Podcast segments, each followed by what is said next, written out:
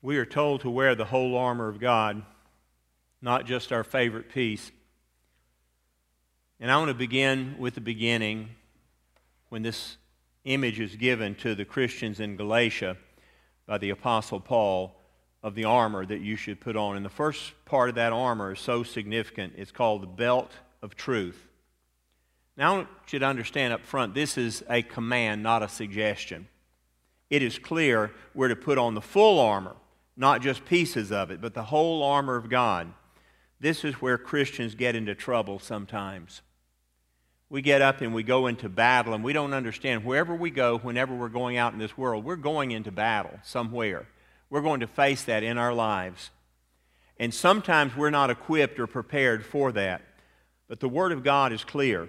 We're to put on the whole armor of God. Now, this first piece is very significant because it's called truth, the belt of truth. Think about the importance of a belt that you wear and the significance of it. I don't have my phone on right now, but I actually have clipped on my belt my little battery pack that causes you to be able to hear me when I walk away from that microphone and I'm talking on this one. Sometimes I have my phone clipped on my belt. Sometimes I have a 9 millimeter clipped on my belt if you work in a trade where you work, you're a technician, you work on things, your belt is very important because it may carry many or most of the tools that you use. It was true in that day. The belt was a very important thing to wear. And the image of this gives to us one who is prepared to go out and to make a difference, to do something. And this is so powerful in our lives today as Christians. The world is looking for someone that speaks truth because they know where they don't get truth. They understand who they can and can't trust. And I want you to understand the importance of that. There's an old story that was told long ago in synagogues that went something like this. In a small town, there were two businessmen that got into an argument over something. Really not important what the argument was over, but they disagreed, and one took one side of the argument and the other took the other. Well, the way in villages like that you would resolve an argument is you would go to the rabbi and you would lay out your dispute with him, and he would give you the answer moving towards truth. One of the men went alone one day and he wanted to talk to the rabbi, and he explained his side of, of the situation. And the old rabbi looked at him and he said, You're right. And the man walked away very happy and delighted that he'd won the argument, so to speak. Few days later, the other man, who was on the juxtaposition of that, goes to the rabbi and tells him his side of the argument. And the old rabbi looks at him and he says, You're right. Well, he walks away very happy. Well, time goes by, and the two men make up their differences and they're friends again. And one day, as they're having a meal together, they begin to discuss. And one of them says, Well, the rabbi told me I was right, so I guess you understand that. And the other one said, Hold on, the rabbi told me that I was right. They both go together to see the old rabbi. They're standing in front of him. One man looks and says, You told me that I was right, and I was on the opposite viewpoint of him. And he said, And you told me that I was right and I was on the opposite. And they said, You can't do that. And the old rabbi smiled and he said, You're right. You see, there are people that don't understand the importance of truth, and they have a way of navigating around it all their lives. Truth matters, it gives you that significance in life that people know that what you speak is trustworthy. And I want to think about that today for a little while and think about how we are to live that kind of life. If we are not people of the truth, we're people of the lie. And Satan is a liar and always has been. We're told to put on the whole armor of God so we can withstand the wickedness of Satan. And the belt of truth lets us know that we're not with him, we're against him. We're opposed to what he's doing. We do not stand with that whatsoever. And we know that Satan is a liar. He's always a liar. He deceives skillfully. He parses words carefully. Started that way. In the book of Genesis, speaking to Eve, he was very skillful in what he said. He first depended on her remembering what God had said. And he took and led her astray when she did not remember correctly. And then when he misquoted God, it was accepted. This is done very well today. I like the little, little meme that was placed on Facebook some months ago, and uh, I think, Debbie, you sent it to me. It said, I wish for once that the old expression, liar, liar, pants on fire, was true because it'd make the news a whole lot more interesting. And I agree with that. I listen and I wonder, how do they keep a straight face telling me the lies they're telling me? I told you almost a decade ago, I gave up cable TV because I did not want to listen to cable news because I knew they were constantly lying. I wanted to listen to the one source of truth that I could depend upon God's Word. And He's never failed me yet. And we must understand that as we prepare for the battle that's ahead, and your life is a battle, you're stepping into a new week right now. And you will begin it either this afternoon or tomorrow morning. And you need to prepare for the fact that people will lie to you wherever you go. They will deceive you. They'll ask you questions to lead you in the direction they want you to go, and then they'll misquote and requote what you've said. That's a part of the world that we live in. So be careful about truth and speak it plainly to those round about you. There's no standard of truth in this world, none whatsoever. The reason the world hates God and His Word is because He is the standard of truth. That which God says is lovely and beautiful and wonderful is true, and that which is ugly and despisable and horrible is a lie. Those are the things that hurt us. And God is that standard. He sets that standard, not the world, certainly not the government. God sets that standard. So there are several ways that people lie, and I want to think about that this morning, if I may. The first way that people will lie is by lying to themselves, and I think that's where it begins with many people in their life. Scripture says that if, if a man thinketh he's something and he is nothing, he deceives his own self. That's Galatians 6 2, and that's true. Many people begin by telling themselves something so many times that they convince themselves that it's true, and then they believe it and they present it as truth. But we can't lie to ourselves or anybody else. We must know what truth is. Truth is important because when we speak to others, they need to understand what we're saying and they need to be able to depend upon it. But when someone lies to themselves, they become comfortable with that lie with time, and eventually they believe it. Scripture says that you can sear your conscience, and, and Paul talked to the Christians in Rome about this. He said, You can get to the point where you can convince yourself that right is wrong and good is bad and black is white. And when you've gotten to a point where you can't differentiate between right and wrong or good and bad, you're down the road to destroy yourself. You're headed that way.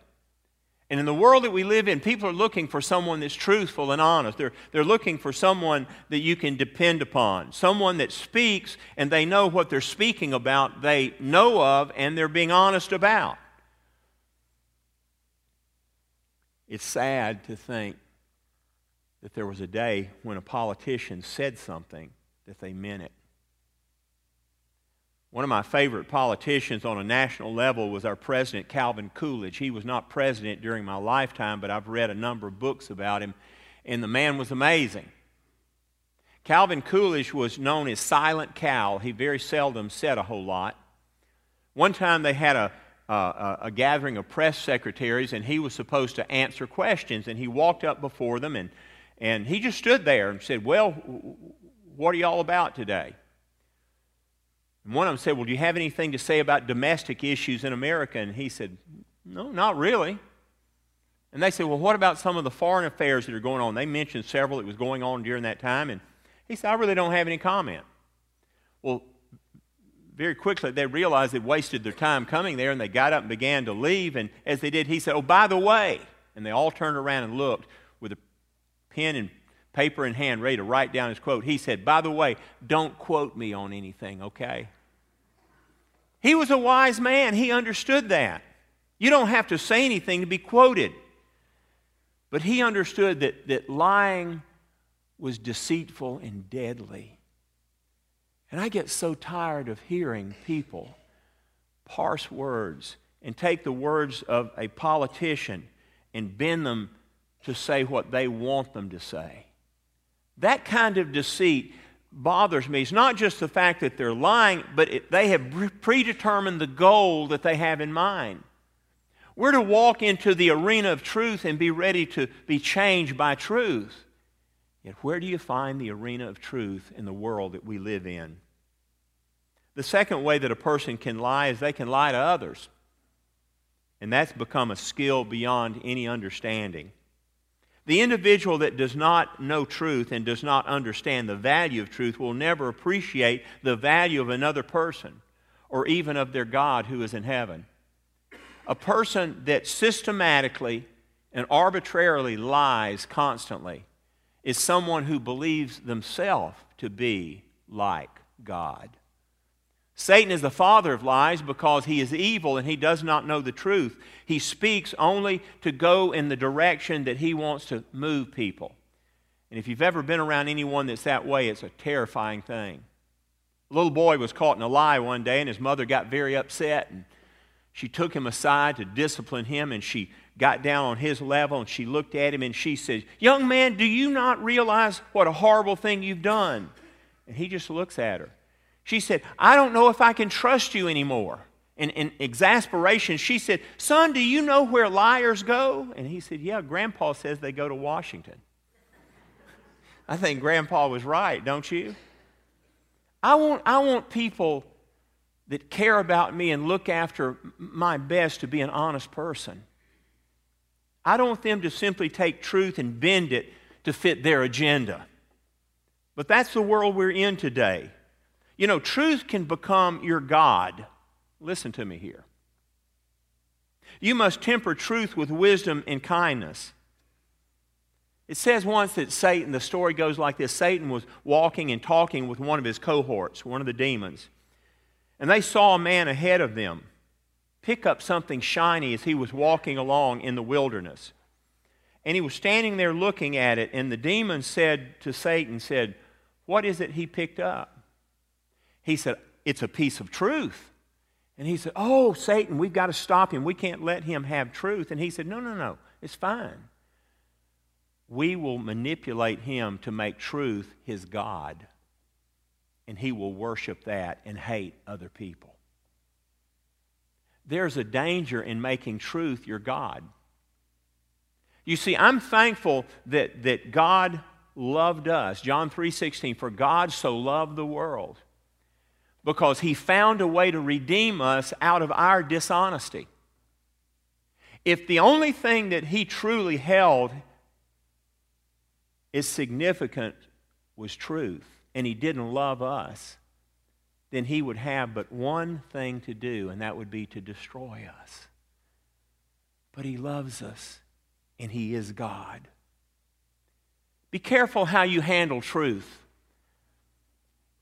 If you get frustrated and angry with someone and you simply don't like them and you're not willing to go and make things right, which you're called to do, and you want to continue to hold on to that hatred, you can take truth and slay that person. You can destroy that person. You can go after that person and absolutely ruin their life. But that's not what truth is meant to be. You see, truth is something that makes us more like our Savior. People should identify you with God by the way you handle truth. Men deal with truth in many ways, and I'm using that in a very generic sense men, women, and children. If you're a, a businessman and you're a salesman, and all you want to do is make a sale, you can bend the truth to fit what you want to do. If you're someone that's going into a contractual agreement with someone and you want to mislead them, you make sure that the misleading portion is in the small print and everything else is in the large print. If you want to deceive someone and your only goal is to gain financially, there's a way to do that. And then you can smile and look religious when you're in church good place to hide out if you're a liar and a thief is a church. Makes you look more respectable. Church is meant to change us as we gather together with the body of Christ, but sometimes the change agents are in the church and they're going the wrong direction because they're in church because they're trying to hide. They're trying to develop some some scrutinized sense of being respectable and, and, and, and decent. I would like to believe that everybody that comes to church is, is sincere and honest and wants to be more like Christ, but it's simply not true. That's why we can't point to a church member and say, oh, they're what a Christian should be. Many times I've had people tell me over the years, I'd love to come to church, but because of so and so, I don't go. Of course, I always say the same thing to them. I said, Well, you know, when you were growing up, did your mother ever burn anything when she was cooking? Usually they say, Oh, yeah, several times. I said, So you quit eating, didn't you? You got upset with her and you figured, Oh, this is just a disaster. I'll quit eating. No, you don't. Because we all make mistakes. We, as wonderful and as incredible as Murray Austin is, he has hit a bad note before, right, Terry? You know, he's not perfect, and he knows that. He's as near perfect as anybody I've ever met on a piano. You're amazing. I sit here and I'm absolutely awestruck hearing you play. I've told you before, if this church ever gets to the situation where they can't keep both of us, I'll go ahead and pack because I know I'm leaving. But even Murray makes mistakes. We all make mistakes. We need to realize that. But the important thing is what direction are you moving in once you make a mistake? Are you trying to improve? Murray's the first one in here every Sunday morning practicing. Now, I would say, Murray, you don't need to practice, but you do. Because practice, what is that saying? Makes perfect. And that's why it's important for us to do that. As a Christian, we need to practice our holiness. We need to make sure that when we speak, we speak very plainly and honestly. Don't deceive. Don't leave out part of what you're saying because you know that would jeopardize what you're trying to communicate. Don't ever do that. If there's something hard to deal with, say it. It's hard to communicate with somebody that's dishonest. I've tried to be friends with people who won't tell the truth. It's a tough, tough thing to do. Like a lawyer friend of mine that I grew up with in Atlanta used to say, he'll say, so and so had my back as he was pushing the knife in it because I couldn't depend upon him. He lied to me. Some people want to, you, you ask, you know, would you come and help me? Oh, be glad to, be glad to. Knowing full well that when the time comes, that person will not be there. They'll find a way out. Scripture says, let your yes be yes and your no be no. Don't be a yes man because it makes you look better around people. Do what you say you're going to do. Before I arrived at this church, there's a huge fundraising effort put on by the church to renovate the building next door, the old Ed building. And they're very creative. They let people pledge in many, many different ways. And I've probably told you before, Harold Watts and Cheryl Watts made one of the most unusual pledges I've ever heard. They're in the cattle business, Simmental cattle. They pledged to give their top selling bull three years in a row. Now, the first two years had passed when I came here, but the third year was when I first came here. and I actually asked Harold, I said, Can I go out to the sale? It was in Chilton County. I said, Can I go to the sale and I want to pray over your stock of bulls that you're selling? And I did. And it worked, didn't it, Harold? He said he got the highest price he'd ever gotten for a bull when I prayed over it. I told him, I said, I apologize I wasn't there for the first two years to pray for him. But he kept his promise, even though it was a lot of money. That bull went for a chunk of change, did it not? I was so impressed. Do you keep your promise when you make it? Do you speak and stand by it, even if it hurts you? Even if it's frustrating? Sometimes people weigh out Christianity based on the way you live your life, not based upon how Scripture speaks. They trust the Bible, but you know what? Somebody walking around wearing the robes of righteousness, a demonstrator of the gospel, will either convince them or discourage them from following Christ. Lastly, I want you to think about this. The third way that a person can lie is by lying to their Creator, their Heavenly Father. Now, this is a strange way to lie. And I've always been frustrated with it that people will lie to God, but they do it all the time. They feel like if they say what they think God wants them to say, then they'll be okay. I've heard people lie in their prayers before, haven't you? They've said things in their prayers that contradicted their life. And I thought, do they think God really takes them seriously when they do that? You know, we're not in, in, a, in a position, is, is, in the legal term, it's called standing. We're not in a position to come into the room with God and negotiate with Him. You know, two businessmen can negotiate. A couple of individuals that maybe one has something, the other wants it, they can negotiate, but we can't negotiate with God because we are not on equal footing with Him. He's got everything, including us. And there's no way to argue with God about anything. In fact, one of my favorite songs, which I grew up hearing, not just in church, but also on the Billy Graham Crusade, it was the only song they ever sang there. Just as I am. That's how we come to God.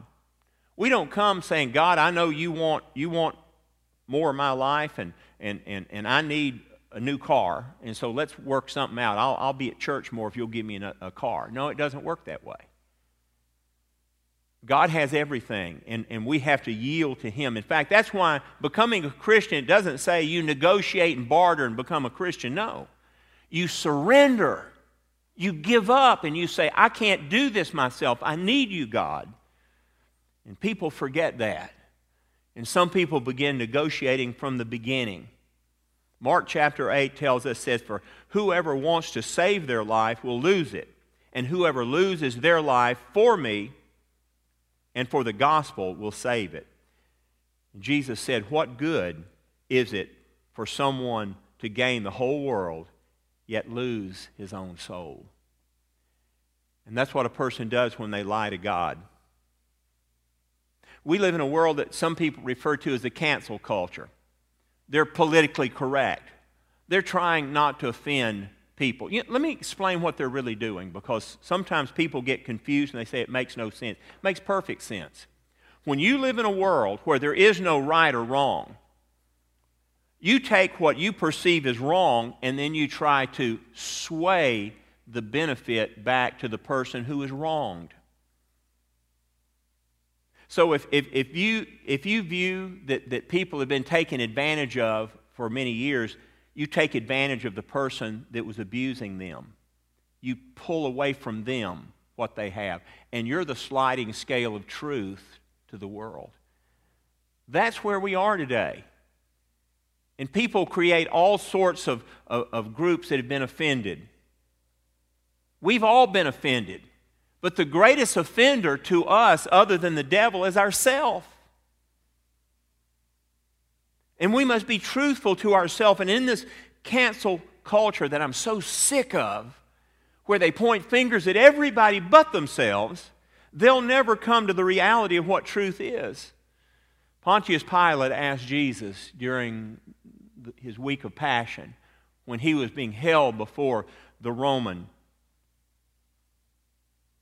system, he looked at him and he asked a question that many people totally missed. He said, What is truth? Pilate knew what he's talking about because he had come to the realization there was no truth anymore. There was no absolute standard. In fact, he looked at Jesus and he said, I find no guilt in this man. But Jesus didn't die because he was guilty.